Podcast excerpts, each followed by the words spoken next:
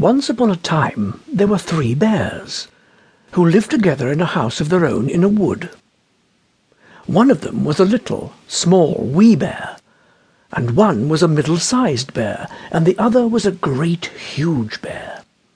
They had each a pot for their porridge, a little pot for the little, small, wee bear, and a middle-sized pot for the middle bear, and a great pot for the great, huge bear and they each had a chair to sit in, a little chair for the little small wee bear, and a middle-sized chair for the middle bear, and a great chair for the great huge bear.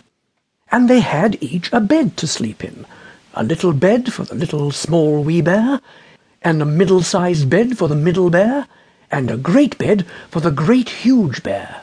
One day, after they had made the porridge for their breakfast and poured it into their porridge pots, they walked out into the wood while the porridge was cooling, that they might not burn their mouths by beginning too soon to eat it.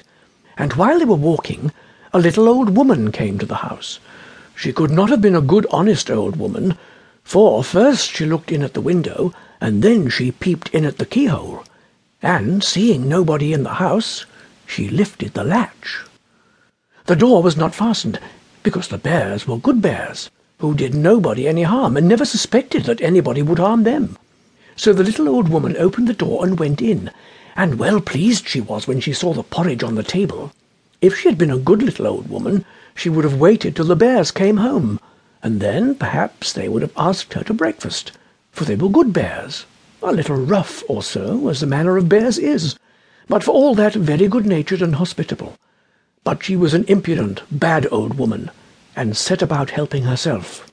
So first she tasted the porridge of the great huge bear, and that was too hot for her, and she said a bad word about that.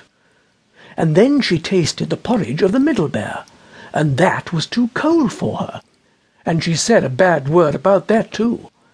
And then she went to the porridge of the little, small, wee bear, and tasted that, and that was neither too hot nor too cold, but just right and she liked it so well that she ate it all up. But the naughty old woman said a bad word about the little porridge pot, because it did not hold enough for her. Then the little old woman sat down in the chair of the great huge bear, and that was too hard for her. And then she sat down in the chair of the middle bear, and that was too soft for her. And then she sat down in the chair of the little small wee bear, and that was neither too hard nor too soft, but just right. So she seated herself in it, and there she sat, till the bottom of the chair came out, and down came she, plump upon the ground. And the naughty old woman said a wicked word about that too.